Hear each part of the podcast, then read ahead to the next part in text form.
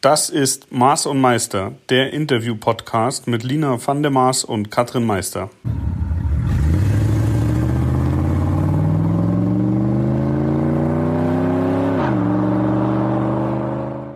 Maß und Meister, wie versprochen, diesmal mit einem Gast, mit einem männlichen Gast für alle Männer, die das Gefühl haben, sie sind bei den letzten Podcasts zu kurz gekommen.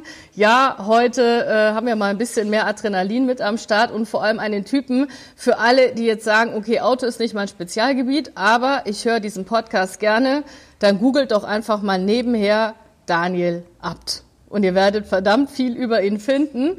Wir wollen heute auch keinen Motorsport-Podcast machen, sondern wir wollen einfach mal mit Daniel sprechen, wie es so ist, Daniel ab zu sein. Hallo, schön, dass du dabei bist. Servus, danke für die Einladung. Ja, hallo Daniel. Wir freuen uns. Hi. Ja, ebenso. Vorweg, vorweggenommen, wir sind heute wieder das Bermuda-Dreieck. Ich sitze in Berlin, äh, Katrin sitzt in München oder bei München und der Daniel, der sitzt in Kempten wahrscheinlich gerade, oder? Genau, im wunderschönen, äh, regnerischen Allgäu. Und äh, ja, genau, hier in meinem kleinen ja. Studio. Sehr schön. 2 zu 1 für Süddeutschland. So ist es. So, ich habe euch die Regenwolken runtergeschickt. Aber wir wollen ja heute nicht übers Wetter sprechen, sondern über Abt, über Daniel. Und bei euch da in Kempten wurde ja wirklich Geschichte geschrieben. Dein Opa, der hat angefangen äh, mit Autos, mit Tuning, mit Motorsport. Dein Papa, dein Onkel haben es erfolgreich übernommen. Und jetzt bist du die dritte Generation die mit Benzin im Blut groß geworden ist. Dein Opa hat, was war dem sein erstes Auto oder wie kam er überhaupt auf die Idee, ähm, ja, so, so eine Werkstatt zu gründen? Und was war für euch der größte Durchbruch, vielleicht dann später auch als Abt Sportsline, um überhaupt da zu stehen, wo er heute steht? Also ich kann das natürlich auch nur ähm, wiedergeben, wie es mir erzählt wurde. Ich habe es selber leider nicht miterlebt. Tatsächlich sagen wir, wir feiern dieses Jahr unser 125-jähriges Jubiläum, was auch bedeutet, dass es nicht nur mein Opa, sondern auch mein Urgroßvater ist, der damals schon mhm ja, Kutschen, also er war Schmied, er hat Kutschen modifiziert äh, im Winter, dass die auch im Winter quasi auf Schnee fahren können. total, total verrückt. Also es war quasi die erste Stufe des Tunings, nur eben halt nicht für nicht, ja, nicht fürs Automobil, sondern für die Kutschen. Ähm, und daraus entstand dann, sag ich mal, die nächste Generation, mein, mein Großvater, der ja, der so ein bisschen in das Thema Motorsport reingerutscht ist, der selber ein äh, damals DKW-Autohaus ähm, hatte, DKW-Werksfahrer war und irgendwie war einfach so dieses Thema Auto und alles, was irgendwie betrieben ist, damals auch noch viel Zweirad, immer sehr präsent. Ich war auch neulich zum Beispiel hier in Kempten in einem in einem, äh, in einem Laden und dann stand da so ein ganz, ganz altes DKW-Motorrad und dann waren da einfach die Initialien von meiner äh, Ur, äh, wie sagt man, Urgroßoma, wie sagt man denn da? Ich mhm. weiß gar nicht. Also ähm, total Uroma. verrückt irgendwie war da drauf, ne? Uroma einfach.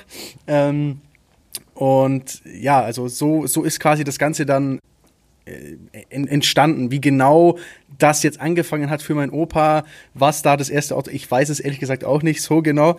Ich weiß eben nur, dass er dann eben in dieses, in dieses äh, Motorsportthema eingestiegen ist, da sehr erfolgreich war. Also er ist Bergrennen gefahren, Zweirad, Vierrad, und war enorm erfolgreich, äh, sowohl auf der Strecke als auch dann als Unternehmer, als, als, als Verkäufer und äh, ich glaube, so wie ich das immer mitbekommen habe, war auch wirklich sehr angesehen in der Szene und er war definitiv ein Charakter. Also er war ein sehr starker Typ, auch sehr laut, manchmal fast schon ein bisschen cholerisch, würde ich sagen. Also so ein sehr extremer Typ, ähm, aber auf der anderen Seite auch so sehr irgendwie einfühlsam. Also es war als Kind war es eine ganz faszinierende Person für mich, mein, mein Opa zu sehen, weil der halt sehr speziell war. Auf der einen Seite hatte ich richtig Angst vor ihm, also so im Sinne von Respekt einfach, so enorm. Und auf der anderen Seite konnte man mit ihm auch so irgendwie, ähm, ja, so auf, äh, an, seinen, an seinen dicken Bauch rankuscheln und äh, irgendwie war es so ganz lieber, lieber Kerl. Und daraus sind dann eben, ja, wieder zwei, zwei Söhne entstanden, mein Onkel und mein Dad. Die haben dann das Thema Automobil auch aufgegriffen, aber haben sich dann auf das Tuning spezialisiert. Also nicht mehr dieses klassische Autohaus-Thema, sondern die haben gesagt, hey, das Tuning finden wir spannend, wir würden das gerne übernehmen, wir würden das gerne machen. Und daraus ist dann die heutige Firma Up Sportsline entstanden. Ich glaube, es ist schwer jetzt da zu sagen, was, was jetzt der wichtigste Meilenstein war. Ich glaube, so eine Firma ist immer ein Prozess und äh, entwickelt sich und ähm, hat sich auch in den letzten zehn Jahren nochmal sehr stark ver äh, verändert hier die Firma, weil natürlich auch sich die ganze Branche irgendwie verändert. Aber ich glaube, das Wichtigste ist einfach, dass, dass ich das Gefühl habe, dass man einfach auch schon immer mit der Zeit gegangen ist. Also dass man immer sich nicht auf irgendwelchen Themen ausruht, sondern wirklich immer wieder versucht, sich selbst neu zu erfinden, Dinge äh, auszuprobieren, Risiko einzugehen und das hat sich bisher eigentlich immer bewahrheitet oder als positiv herausgestellt.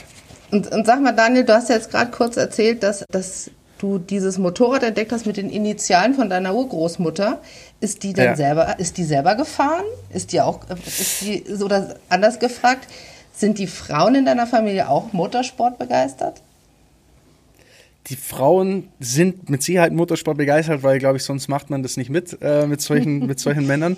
Ähm, aber ich glaube nicht, dass sie selbst gefahren ist. Also da ist mir zumindest nichts bekannt. Ich denke, das war einfach nur, ich weiß es ehrlich gesagt nicht, warum ihre Initialen da drauf sind. Ich musste das echt mal äh, herausfinden, hat mich auch mhm. ein bisschen verwundert, aber vielleicht war es auch ihr Motorrad, ich weiß es nicht, aber sie ist zumindest soweit ich weiß, äh, nicht Motor, also war nicht im Motorsport tätig. Die einzige, die das war, ist tatsächlich meine Mom. Die ist selber äh, Motorsport aktiv gewesen, war auch laut Erzählungen besser als mein Dad.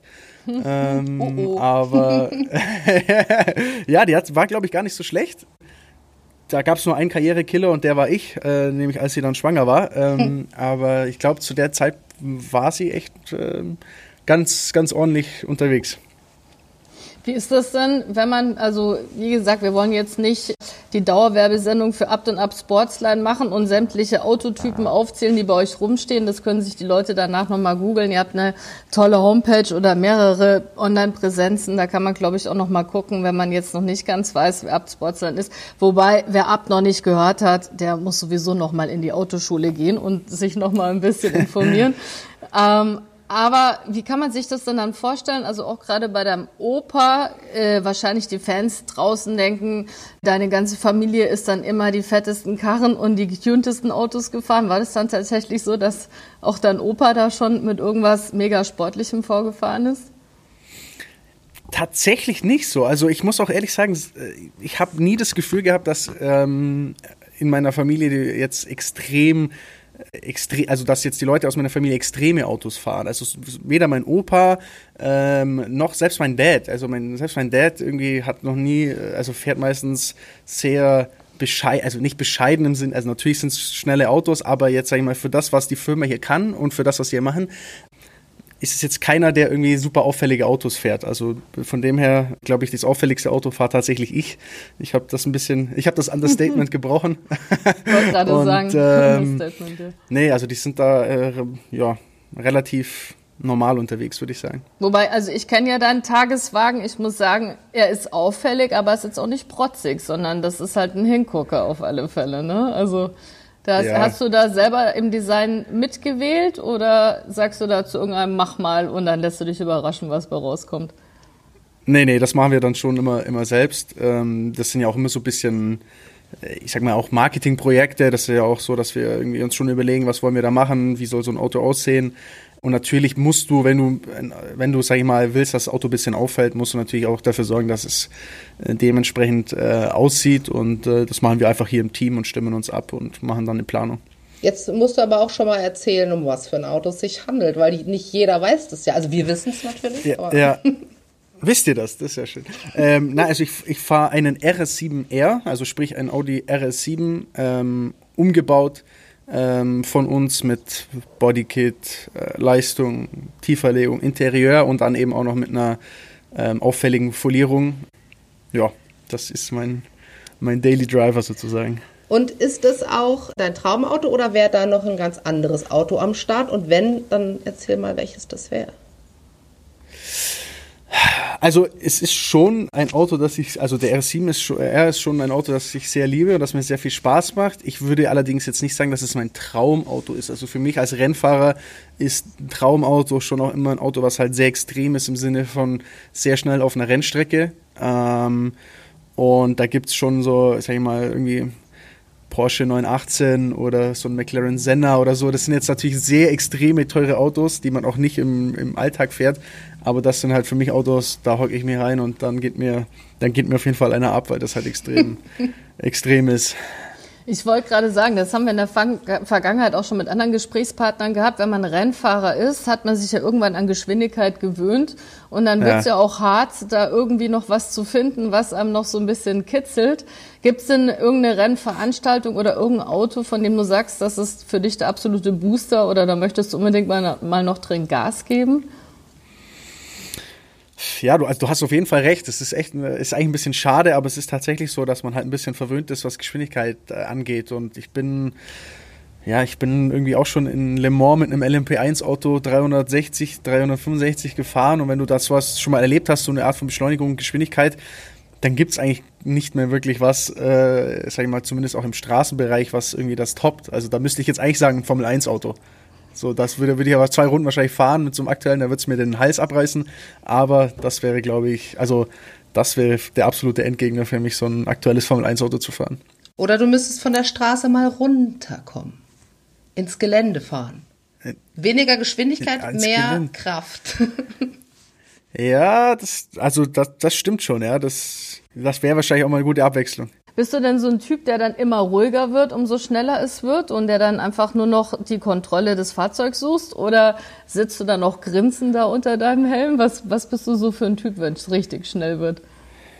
Ich, ich weiß es ehrlich gesagt nicht. Also ich, ich, ich habe mich jetzt noch nie selber beobachtet, so beim, beim schnellen Fahren und ich irgendwie, ähm, aber ich glaube schon, dass man generell eher ruhiger wird und, und fokussierter. Also ich glaube nicht, dass ich da jetzt soweit ich mich erinnern kann, fange ich nicht an, unterm Helm zu schreien, wenn ich jetzt schnell fahre oder so. Oder? Also, Danach dann eher das, wahrscheinlich. Das letzte Mal, dass ich, dass ich unterm Helm geschrien habe, glaube ich, war nur bei einem Unfall. Also da irgendwie, ich kann mich dran erinnern, da habe ich mal so, weil da irgendwie was mit dem Auto passiert ist, was nicht hätte passieren sollen und so. Das war so ein, so ein Schockmoment, dass ich tatsächlich geschrien habe unterm Helm. Daran kann ich mich noch erinnern. Aber ansonsten, glaube ich, schreie ich nicht. Hoffe ich Und Daniel ist ja ein Mensch, der nicht nur vorwärts schnell fährt, sondern auch rückwärts gerne mal schnell fährt. Du hast ja das auch äh, stimmt, ja. Weltrekord immer noch inne, oder? Ja, also es ist kein, es ist kein offizieller, also wir haben es nicht mit Guinness zusammen gemacht, aber ich sag mal, der aktuelle äh, offizielle Weltrekord im Rückwärtsfahren ist, glaube ich, bei 167 km/h und wir sind 210 gefahren. Also das ist, sag ich mal, äh, auch ohne jemanden, der das jetzt vielleicht aufs kmh genau überprüft, glaube ich, waren wir auf jeden Fall drüber, aber wir haben das damals einfach nicht angemeldet, weil das ist sehr teuer und das haben wir uns, das haben wir uns gespart. Das haben wir einfach nur für uns gemacht. Als ich das gesehen habe, also ich habe mir das YouTube-Video gerade Tage nochmal angeschaut und da habe ich mir so gedacht, das ist eigentlich so eine typische Aktion. Also ich kenne das nur, wenn wir Trainer uns langweilen und warten gerade auf irgendwas und das dauert immer länger, dass dann einer sagt, komm, wir fahren den Parcours mal rückwärts oder blind. Oder ist das auch aus sowas entstanden oder wie kam das? Ähm, Nee, es war jetzt nicht aus Langeweile heraus, sondern der Grund war eigentlich der zu sagen, hey, wir haben ein Elektrofahrzeug. Ähm, und es ist ja ein Thema, was grundsätzlich, sage ich mal, irgendwie erstmal immer die Leute ja langweilig finden oder sagen, Elektrofahrzeuge, das ist ja nichts. Oder zumindest war das in, in, der Zeit noch so, dass man da sehr, sehr negativ über Elektrofahrzeuge gesprochen hat. Und wir dachten uns eigentlich, hey, mit so einem Auto kann man Dinge machen, die man mit einem ja, mit einem Benzinmotor getriebenen oder generell einfach mit einem Verbrenner ähm, nicht machen kann. Und dazu gehört Rückwärtsfahren, weil du halt einfach, ja, du hast nur einen Gang und der geht, also bei einem Elektromotor, du änderst die Bestromung und das Ding fährt einfach rückwärts. ähm, und das war das eine, dass wir gesagt haben, hey, wir können mit diesem Auto rückwärts schneller beschleunigen wie ein Porsche GT2 RS vorwärts. Ich meine, das ist einfach, einfach diese Vorstellung, find, war für mich so, so mindblowing, dass ich dachte, ey, das ist so ein, ein krasses Bild an sich, ne, was, was eigentlich da geleistet wird, weil wenn man ungefähr weiß, wie schnell so ein Porsche geradeaus beschleunigt, dann kann man sich ungefähr vorstellen, wie sich das rückwärts anfühlt. ähm, und somit haben wir gesagt, hey, lass uns das einfach mal machen, um einfach auch ein bisschen zu zeigen, was kann, was kann Elektrotechnik eigentlich. Das, also, dass man nicht immer nur dieses Gefühl hat, da geht's nur um, um dieses Umwelt und wir wollen alles nur äh, grün und tralala, sondern dass man auch wirklich einfach zeigt, hey, das ist cool, das macht Spaß. Wir können damit Dinge machen, die sind verrückt oder auch einen Donut aus dem Stand machen. Ich meine, das war einfach, das ist einfach verrückt sowas, ne? Und ähm, ja, von dem her hat es auf jeden Fall Spaß gemacht.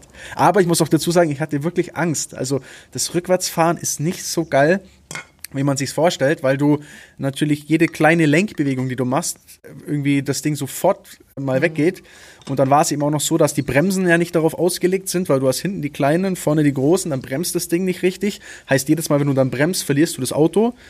Und ja, also irgendwie ein komisches Gefühl auf jeden Fall. Habt ihr da die Strecke irgendwie besonders präpariert oder war die einfach schon gut, die Strecke? Äh, wir waren da in Papenburg, das war einfach ein riesiges äh, Gelände mit einer riesigen Teerfläche. Ähm, somit konnte man das auch wirklich machen, weil dann bist du auch einigermaßen sicher, wenn du da nach links oder rechts weggehst und das war auch, auch gut. Also so jetzt auf der Landstraße hier im Allgäu hätte ich es nicht gemacht, auf jeden Fall. Das wäre, glaube ich, in die Hose gegangen. Also für alle, die jetzt ehrgeizig werden und gerade zuhören und sich denken, nachher gehe ich mal raus, setze mich in mein Auto und fahre mal rückwärts. Ihr habt es gerade gehört, also mit normaler Gangschaltung funktioniert es nicht. Ich habe auch schon versucht, exzessive mein Auto rückwärts zu jagen, aber irgendwann ist halt einfach der Punkt, da geht nicht nichts mehr. Da quält man einfach nur noch den Motor und das war's. Und ja. äh, genau, auch richtig, man braucht schon so eine gewisse Lenktechnik, damit das Auto auch gerade bleibt. Hattest du irgendwie ja. Angst, dass der sich rückwärts dann überschlägt? Weil, man, weil das, ich meine, bei dem Tempo reicht ja schon eine kleine Lenkbewegung und dann auf Wiederhören. Ja, äh, also in der Tat, es war nicht so ohne, zumal die, die Techniker vor Ort auch noch so meinten, hey, wir wissen nicht, was passiert, wenn das Ding mal weggeht. Wir wissen nicht, ob es sich überschlägt oder nicht. Und ähm, du denkst schon drüber nach, aber im Endeffekt wusste ich für mich, okay, wenn ich das Ding gerade halte, dann sollte es einigermaßen passen. Aber ja, man kann nicht alles einplanen. Das ist halt das Risiko, dass man dann irgendwie auch mal, auch mal eingeht. Genau. Und wir haben dich heute im Podcast. Es gibt Videos, also es ist nichts passiert für alle, die jetzt wieder draußen sitzen und irgendwie Anstandspolizei spielen. Ähm, genau. seid nicht neidisch. Es gibt einfach Dinge, die manche Menschen machen dürfen und können, die wir vielleicht jetzt nicht machen können. Für alle Normalo-Autofahrer da draußen, wir versuchen auch immer so ein bisschen Tipps zu geben. Was sind gerade gute Autos? Hast du irgendein E-Auto, das du besonders gerne magst oder empfehlen kannst?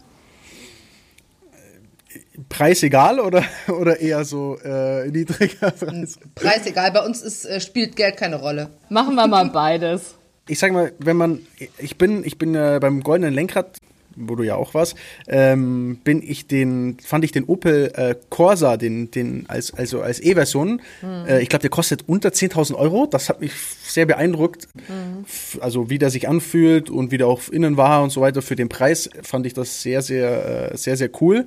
Ich fand den Polestar 2 ein geiles Auto. Und dann würde ich sagen, geht aktuell nichts über den Taycan Turbo S. Also das ist für mich halt, wenn man es ganz krank mag, dann ist das das geilste Auto aktuell. Das fährt äh, mega, das beschleunigt unfassbar, da drückt sich in den Sitz rein äh, und schaut halt auch sehr gut aus. Ist allerdings auch Warte. etwas teurer als der Opel Corsa. Ich schreibe mir das mal kurz ja, auf. Ja, kann ich alle. ja. Den Opel oder nee. den Taycan? Aber kann ich alle drei unterschreiben und es ist wirklich toll, was sich da auch getan hat, vor allem in den letzten zwei, drei Jahren. Äh, wie die Autos schneller werden, wie viel mehr Reichweite ja. die haben und dass die vor allem auch schicker werden. Ich fand ja die ersten E-Autos echt hässlich. Ich weiß nicht, habt ihr, also ihr dürft ja jetzt keinen hier schlecht machen, aber habt ihr irgendwie ein Fahrzeug, von dem ihr vielleicht auch mal einen Facelift gemacht habt, weil ihr gesagt habt, das geht so nicht? Ähm, nee, tatsächlich nicht, aber ich meine, bei Audi oder so, da gibt's gibt's ja auch nicht so viel Auswahl, ehrlich gesagt. Da gab's den Q7 e-tron am Anfang und dann halt den e-tron an sich. Ähm, aber der e-tron ist meiner Meinung nach ein schönes Auto und auch der e-tron GT, der jetzt noch kommt, ähm, sieht sehr gut aus. Aber ja, ich glaube, das Problem war, dass am Anfang alle gemeint haben, die Elektroautos müssen aussehen, wie wenn sie irgendwie aus dem, aus dem komischen Future-Film kommen. Und äh, man dann immer versucht mhm. hat, so mhm. besonders fancy zu sein und es nicht so funktioniert hat teilweise. Ähm, aber ich glaube, das pendelt sich jetzt ganz gut ein. Mhm. Mhm. Ich habe seit heute den Kia Soul bei mir auf dem Hof stehen, mit dem drehen wir morgen und der erinnert mich voll an Hip-Hop. Der ist da in so mega blau und ich dachte, da stieg auch so ein dicker Typ aus mit äh, Styler Bart und Tattoos und ich dachte, okay, jetzt noch die Boombox auf die Schulter und ab Könnte gleich noch ein Hip-Hop-Video drehen. Ich hoffe, der kann was. Bist du denn schon mal gefahren? Also ich glaube, ich habe noch kein Hip-Hop-Video mit einem Kia gesehen, aber es wäre auf jeden Fall wäre wär was Neues. Okay legen wir dann noch nach. Sag mal, Daniel, ähm, die Lina und ich, wir haben ja so ein bisschen das Thema auch Frauen im Motorsport. Da würde mich mal mhm. interessieren, äh, wie du das so wahrnimmst und vor allen Dingen auch, was so die Tuning-Szene angeht. Habt ihr viele ähm, weibliche Kundinnen eigentlich? Oder mehr als früher oder weniger als früher? männliche oder? Kundinnen. Männliche Kundinnen würde ich auch nehmen. Ja, männliche Kundinnen. Ähm, okay, also ich fange jetzt mal mit den Kunden an. Ich glaube, Kunden haben wir in der Tat einige weibliche. Natürlich ist der Großteil männlich. Ähm, aber es ist schon so, dass wir auch, ähm, ja, definitiv, ich würde mal sagen, 20 Prozent äh, Frauen haben, die, die das machen oder die sich vielleicht mal irgendwie schöne Felgen für ihr Auto kaufen wollen. Ähm, Motorsport, pff, ja, ähm, was soll man da groß zu sagen? Ne? Also es ist ja jetzt nicht sehr viel vertreten aktuell, ähm, zumindest in den großen Rennserien, ähm, was, was den weiblichen Part angeht. Ähm, ich sage mal so, ich persönlich denke mir immer, ich wär, es wäre sehr, sehr cool, mehr Frauen zu haben. Allerdings muss halt am Ende einfach nur die Leistung entscheiden und nicht das Geschlecht. Also ich bin immer so, ich finde halt dieses, wenn man quasi krampfhaft eine, versucht, eine Frau in eine Serie reinzustecken, nur damit man eine Frau hat, das mhm. finde ich persönlich nicht gut, weil das meistens auch dafür ein bisschen irgendwie dafür sorgt, dass dann die Männer durchdrehen und in die Kiste reinfahren und irgendwie, ich, ich glaube auch nicht, dass es der Frau dann Spaß macht in dem Moment. Ähm, sondern ich glaube, dass man entweder zum Beispiel wie bei der Extreme E, da finde ich das sehr, sehr cool, also diese neue Rennserie, die jetzt, die jetzt kommt, ähm, dass man, dass man einfach ein Konzept macht, wo man sagt, okay, jedes Team hat einen Mann und eine Frau und dadurch ist es einfach ein, ein, sag ich mal, ein gleiches Level für alle Teams und die kämpfen gegeneinander und dann hat man nicht zwingend dieses Mann kämpft gegen Frau, sondern halt irgendwo die Frauen betteln sich und die Männer betteln sich und sind, formen dann aber ein Team. Ähm, und das finde ich, finde ich sehr, sehr coolen, einen sehr, sehr coolen Ansatz. Und ich glaube, das wird auch dafür sorgen, dass mal wieder ähm, mehr über Frauen im Motorsport gesprochen wird. Ja, jetzt hast du ein gutes Thema angesprochen. Da vereint sich ja ab nächstem Jahr alles, äh, was so an modernen Themen vorhanden ist. Einmal Umwelt, dann auch E-Antrieb und meine große Liebe Offroad. Also ähm, es wird zwar eine Art Rennstrecke geben, die wird in der Natur stattfinden, ist eine Rundstrecke, aber letztendlich muss man schon auch Rallye fahren können oder Offroad beherrschen, um dort mit dabei zu sein. Für alle, die noch nie ja. davon gehört haben, auch das, äh, die große Google-Maschine wird euch weiterhelfen. Einfach mal suchen. Und Abt ist ja auch mit dabei, mit einem Team. Ähm, genau. Äh, lockt dich sowas auch oder setzt du dich auch mal heimlich in so ein Auto rein und guckst mal, was da so geht? Also ich hätte definitiv Lust, das Auto mal zu fahren und auszuprobieren, gar keine Frage. Ich habe jedoch von Anfang an gesagt, dass ich mich da nicht als Rennfahrer sehe, weil ich einfach die Erfahrung da nicht habe. Ähm, ich finde, wenn man, wenn man das, wenn man das macht, dann muss man gewisse Offroad-Erfahrung haben. Die habe ich überhaupt nicht. Und wir wollen ja da nicht nur mitmachen, um mitzumachen, sondern um zu gewinnen. Und ich glaube, da gibt es einfach bessere ähm, Kandidaten als mich in dem Fall. Und ähm, somit hoffe ich, dass ich vielleicht mal reinhocken kann und mich einfach für mich selber austobe. Aber ja, ich werde keine Rennen fahren. Also für mhm. alle, die sich mit Motorsport auskennen, ich glaube, die Katze kann man schon aus dem Sack lassen. Matthias Ekström wird für euch den männlichen Part fahren. Ja. Und der Mann, der ist Rallye-Crossmeister, mehrfacher DTM-Meister und, und, und kommt aus Schweden und ich glaube, da fährt man mit 13 das erste Mal irgendwo über die Schotterpiste und von dem her ja. hat er das einfach im Hintern, dass er so ein Auto auch mal quer und genau mit erhöhtem Tempo irgendwo bewegen kann. Sau gut. Ich glaube auch, der macht das besser ich. Hast du denn für dich noch irgendeine Rennserie, von der du sagst, ähm, das ist für dich noch ein Ziel oder hast du Bock drauf?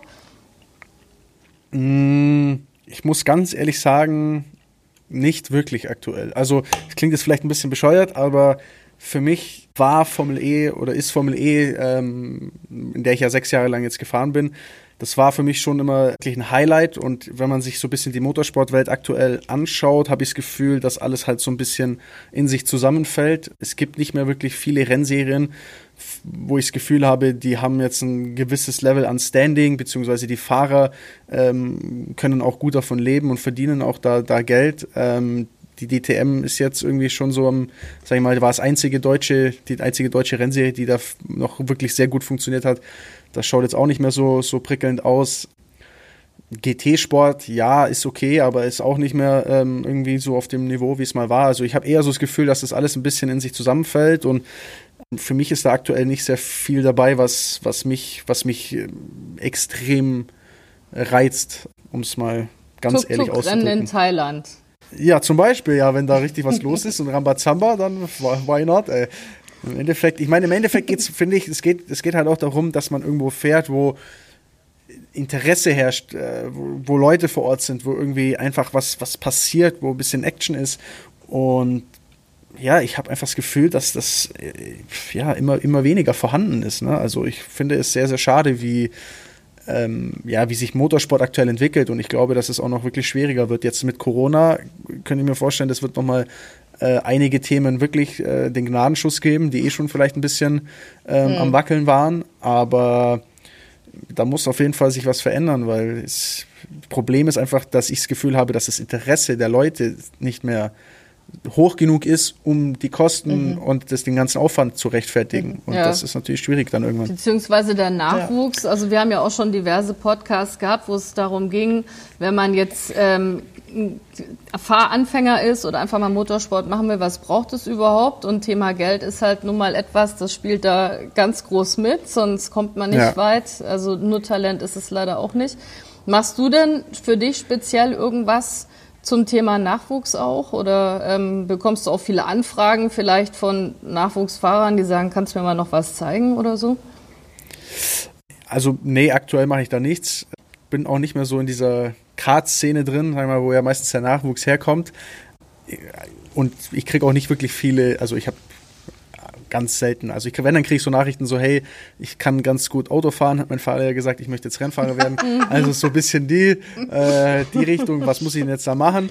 Ähm, oder meine Freundin findet, dass ich einen ganz geilen Fahrstil habe, wie kann ich denn jetzt Rennfahrer werden? Solche mhm. Sachen gibt's, aber ich glaube nicht, dass da viel ist, was ich jetzt als Person machen kann, weil im Endeffekt die, die, die Strukturen sind vorhanden. Ähm, es braucht Sponsoren, es braucht irgendwie Förderungen im Sinne von, ja, wie das früher mal war. Ich weiß nicht, ob es alles noch gibt. Also eine Deutsche Sport Speed Academy gab es früher mal. Hm, ich weiß nicht, ob der ADAC Sport. noch diese Nachwuchsförderung hm. hat. Aber ähm, ja, es ist, es ist echt schwer. Es ist äh, hm. nicht, nicht so leicht. Ich bekomme auch ganz oft Anfragen äh, von Leuten und ich denke mal, dass das bei dir wahrscheinlich noch schlimmer ist, die sagen, ich möchte gern Motorsport machen, bitte sponsor das. Oder kannst du da, kannst du mir dafür Geld geben? Wo ich immer denke, ich muss selber das ganze Jahr losrennen und dafür sorgen, dass ich das Geld zusammenbekomme für meinen Motorsport und für mich. Und ich glaube, viele Leute unterschätzen das auch einfach, dass da viel dahinter steckt. Und ich denke auch, selbst für dich äh, ist das Arbeit, äh, fahren zu können und ähm, ja, ein gutes ja. Team zusammen zu haben. Und auch du kriegst es nicht geschenkt, nehme ich mal an. Ja, absolut. Und ich meine, das, das Traurige an der Sache ist, selbst wenn ich, also angenommen, ich hätte jetzt eine Firma und ich hätte jetzt ein, ein Produkt und ich, ich würde jetzt überlegen, ich könnte jemanden sponsern, dann muss ich ganz ehrlich sagen, da würde ich nicht jemanden in einer Formel 3 sponsern und das kostet ein Heidengeld und ich habe ungefähr null Visibility dafür. Also hm. das, das ist ja das Problem irgendwie, dass, dass, dass, dass man einfach, dass man eigentlich nur Sponsoren finden kann, wenn die einem sag ich mal, einfach fördern wollen im Sinne von, hey, ich glaube an dich und ich hoffe, dass du irgendwann mal da und da landest und dann machen wir eine coole Nummer zusammen. Aber diese, dieser Moment des Sponsorings ist eigentlich ja, so gut wie sinnlos. Also es, es, bringt ja einem Sponsor nicht sehr viel, weil es sehen so wenige Leute dein Logo da auf dem, auf dem Auto und es kostet so viel Geld am Ende des Tages. Das ist eigentlich so, glaube ich, das Problem, dass du nicht zu, zu einer Firma hingehen kannst und sagen kannst, hey, schaut mal, das kann ich euch geben, das möchte ich dafür, sondern es ist eigentlich nur, bitte gib mir und ich habe aber eigentlich nichts wirklich für euch. Jetzt kann ich mal noch mhm. aus dem Nähkästchen plaudern. Ich bin oder ich bin ja da immer bei, bei diesen Wüstensachen unterwegs und dachte, ich frage mal bei Seidebacher Müsli an, ob die uns Müsli-Riegel schicken, weil ich meine, auch das ist Geld und wenn die mir jetzt eine Kiste mit 100 Riegeln schicken, dann haben wir auch wieder Geld gespart. Das ist nicht viel, aber trotzdem. Und da kam dann nur eine E-Mail, dass sie ganz viele Anfragen bekommen und dass sie Individualsportler leider nicht fördern können, wo du dir auch denkst, dass ich war ein bisschen sauer am Anfang, aber dann dachte ich, hey, wer weiß, und wahrscheinlich kriegen die von Fahrradfahrern und von Gewichthebern und von ja. allen Anfragen und jeder will was for free. Und also für ja. euch alle da draußen, die sagen, hey, es ist nicht einfach, das ist jetzt einfach mal für euch der Support. Äh, keiner bekommt was geschenkt. Alle müssen ja. ein bisschen dafür kämpfen, dass sie da hinkommen. Also ihr braucht ihr braucht's gar ja. nicht probieren, es kriegt eh keiner was. Genau, nein, Hier, probiert es. Unsere Motivation genau. für euch. Fahrt Fahrrad. Ich muss den Firmennamen jetzt rauspiepsen aus dem Podcast. Das geht so nicht. Du hast es ja schon gesagt. Naja, aber ich wollte gerade sagen, da muss jetzt keiner mehr eine E-Mail hinschicken. Das hat sich schon mal erledigt, das Thema.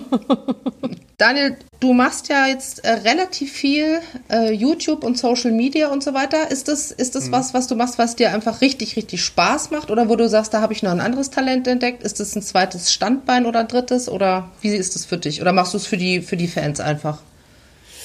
Ähm, also es ist ursprünglich eigentlich daraus entstanden, dass ich früher schon, als, also in jungen Jahren, als meine, meine Karriere irgendwie losging im Motorsport, ich das Gefühl hatte, ich kriege mehr, ich habe mehr Lob bekommen für meine Aktivitäten vor der Kamera als für das, was ich im Auto gemacht habe. So, dann habe ich mir immer gedacht, okay, irgendwie, ich weiß nicht, aber vielleicht muss ich das dann irgendwie auch mal nutzen und daraus was machen. Und dann war das eigentlich ursprünglich mal nur aus dem, aus dem Wunsch heraus, mehr von meinem Sport zu zeigen, weil ich immer das Gefühl hatte, hey, wie ich schon sagte, man, man findet irgendwie nicht statt, man, die Leute kriegen gar nichts mit, keiner weiß, wer ich eigentlich bin und wie kann man denn da irgendwie mehr draus machen, wie kann man das denn verbessern sozusagen. Und dann habe ich angefangen, mich einfach selber zu filmen und Videos zu machen und selber zu schneiden, weil es mir Spaß gemacht hat, weil ich einfach dachte, hey, das ist cool. Und ich hatte auch irgendwie das Gefühl, dass es mir vielleicht einfach eine Fanbase aufbauen kann und dass natürlich da auch wieder Dinge raus entstehen. Und ich muss im Nachhinein wirklich sagen, das war mit einer der besten Entscheidungen, die ich getroffen habe.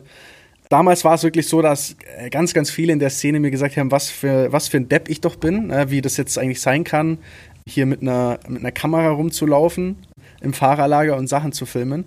Ähm, und jetzt heute ist halt daraus wirklich so viel entstanden. Ich habe so viele Leute kennengelernt. Ich habe äh, neue Sponsoren dadurch gewonnen. Ich habe äh, hier jetzt eine Firma, hier hocken drei Festangestellte, die mit mir das machen. Ein vierter äh, kommt bald noch. Also es ist irgendwie, es hat eine, mir eigentlich neben dem, was ich hauptberuflich gemacht habe, im Motorsport, irgendwie ein zweites Standbein ermöglicht und hat auch dafür gesorgt, dass ich nie Angst davor hatte, falls mal kein Motorsport mehr da ist. Weil ich einfach eigentlich mir dann denke, okay, wenn Motorsport wegfällt, ist zwar schade, aber ich habe dann mehr Zeit für meine Firma und ich weiß, was ich dann mache. Und ich sehe das halt von allen anderen Rennfahrern, auch ich habe mit ein paar DTM-Fahrern gesprochen, die so ein bisschen Angst hatten, wie geht es jetzt weiter mit der Zukunft. Und die sitzen alle dran und sagen, scheiße, ich weiß überhaupt nicht, was ich machen soll, mhm. wenn das mal vorbei ist. Und ich möchte aber, mhm. ich möchte aber meinen Lebensstil äh, weiter so haben und ich habe ja ein gewisses gutes Geld verdient und ich möchte jetzt nicht irgendwie dann da sitzen und nicht wissen, was ich tue. Und die haben alle enorm Angst. Und diese Angst hatte ich nie und das, ja, und ich bin da einfach sehr froh drüber, dass ich halt einfach mir diesen Plan B, nenne ich es jetzt mal, aufgebaut habe. Und es hat mir auch im Motorsport sehr geholfen. Also auch im Motorsport muss man dazu sagen, hat mir das teilweise bei Vertragsverhandlungen äh, extrem geholfen, dass halt die Leute gesagt haben, hey, den brauchen wir, weil der ist marketingtechnisch mit mhm. Abstand der Beste, so ungefähr. Äh, mhm. Ohne dass ich jetzt, also das habe ich nicht selber über mich gesagt, sondern halt jetzt, ne, dass es jetzt nicht so nach Eigenlob äh, riecht, aber es spielt ja mit rein, weil wenn du heute Motorsport machst, ist es ja Marketing. Also die Leute wollen ja, also ein Hersteller will ja seine Brand vermarkten. Und wenn er, wenn er natürlich einen Fahrer hat, der selber Reichweite mitbringt, der selber irgendwie Channels mitbringt, um dieses Thema zu vermarkten, dann ist das schon ein, ein, ein Grund, der mit, der mitschwingt und der mir auch wirklich geholfen mhm. hat, ja, gewisse, bei gewissen Verhandlungen und, und Themen. Und von dem her bin ich da ja, bis heute sehr, sehr froh drüber. Und es macht mir halt einfach auch wirklich Spaß, muss man einfach dazu ja, sagen. Das merkt man dir aber auch an. ich wollte gerade sagen, das ist eigentlich der perfekte Moment, um Schleichwerbung für alle deine Kanäle kurz zu machen. Für alle, die gleich weiterhören, weiter gucken wollen, wo müsst ihr hin? Ja, Daniel ab bei all, überall eingeben. Instagram, YouTube, TikTok, Twitter, äh, SchülerVZ, MySpace, ihr wisst Bescheid. SchülerVZ bist du auch. Und bei Tinder. Ja. Und Tinder natürlich, Entschuldigung. Ja. Natürlich. Sehr gut. Ja, sehr schön. Ähm, ich glaube, wir fahren jetzt auch demnächst mal in die Garage, äh, bildlich gesprochen. Äh, Daniel, äh, was äh, möchtest du uns noch über deinen Podcast erzählen? Ähm, vorher weiß ich gar nicht. Habt ihr, habt ihr schon mal reingehört? Kennt ihr den? Klar. Nee. Jo. Ja? Mhm. Klar. Okay. Ich sag immer, ich sag immer aus Versehen labern am Limit, aber so heißt er gar nicht. ja, es ist, es, ihr könnt ja aber auch labern am Limit heißen. Ähm, ja, heißt Reden am Limit der Podcast. Ähm, ist eigentlich auch wirklich nur so aus, aus Spaß entstanden, aus, aus, aus, auch aus einer Langeweile heraus, zu sagen, hey, lass uns doch mal was machen. Wir haben irgendwie, das war komischerweise kurz bevor äh, Corona kam, aber es war so, hey, es passiert doch irgendwie so viel bei uns jede Woche, lass mal einen Podcast machen, da können wir drüber reden. Dann kam Lockdown und alle saßen dran und waren so, und was war letzte Woche bei euch so los? Ja, nichts. Und bei dir? Ja, auch nichts. Und so. Dann mussten wir erstmal wieder ja, uns Themen überlegen. Aber im Prinzip sind es einfach nur drei Jungs, die aus ihrem Leben erzählen. Auch, auch eben Geschichten, Stories am Limit, wie wir das so nennen. Also auch immer so ähm, Dinge, die man vielleicht nicht unbedingt jetzt in einem Interview erzählen würde, aber beim Podcast, da tun wir einfach mal so, als würde keiner zuhören, der ähm, das vielleicht nicht hören sollte und äh, reden einfach drauf los. Hm. Und ähm, ja, das macht einfach Spaß. Es ist ja nicht viel Aufwand. Irgendwie ist es auch schön, weil man irgendwie auch ähm, sich einfach einmal in der Woche als, als Freunde quasi online trifft und miteinander spricht. Also hat man schon wie so ein Pflichtdate jede Woche. Ähm, und ja, kann ein bisschen Leute noch entertainen dabei. Das ist wie bei uns, Lina, ne? Cool. Also mein abschließender Satz für diesen Podcast fahrt einfach mal ins Allgäu. Vielleicht nehmt ihr einfach Snowboard und Skier mit. Jetzt kommt ja hoffentlich auch wieder ein bisschen Schnee. Guckt mal vorbei bei Abt, bei Abt Sportsline.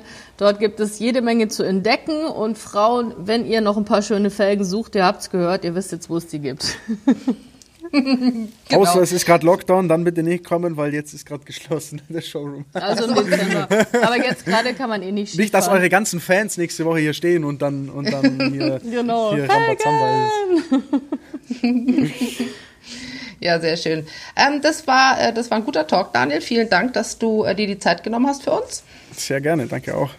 Voll gut. Wir werden und, ähm, gespannt verfolgen, wie es bei dir weitergeht. Und äh, ja, also für alle, die Motorsport-Fans sind, die euch schon mal dich und deine Familie live erlebt haben, ich muss sagen, ihr seid sau sympathisch, ihr kommt nicht nur so rüber, sondern ihr seid es auch privat. Und das ist, glaube ich, etwas, was man auch mal laut sagen kann, weil das leider in der Welt nicht immer ganz selbstverständlich ist. Also von mir Daumen Dankeschön. nach oben für dich. Dank, Dankeschön, Dankeschön. Schau, jetzt bin ich, werde ich ganz rot im ah, Gesicht. Oh. Endlich geschafft. also. Perfekt. Bis bald. Bye, bye. Danke. Tschüss. Tschüss.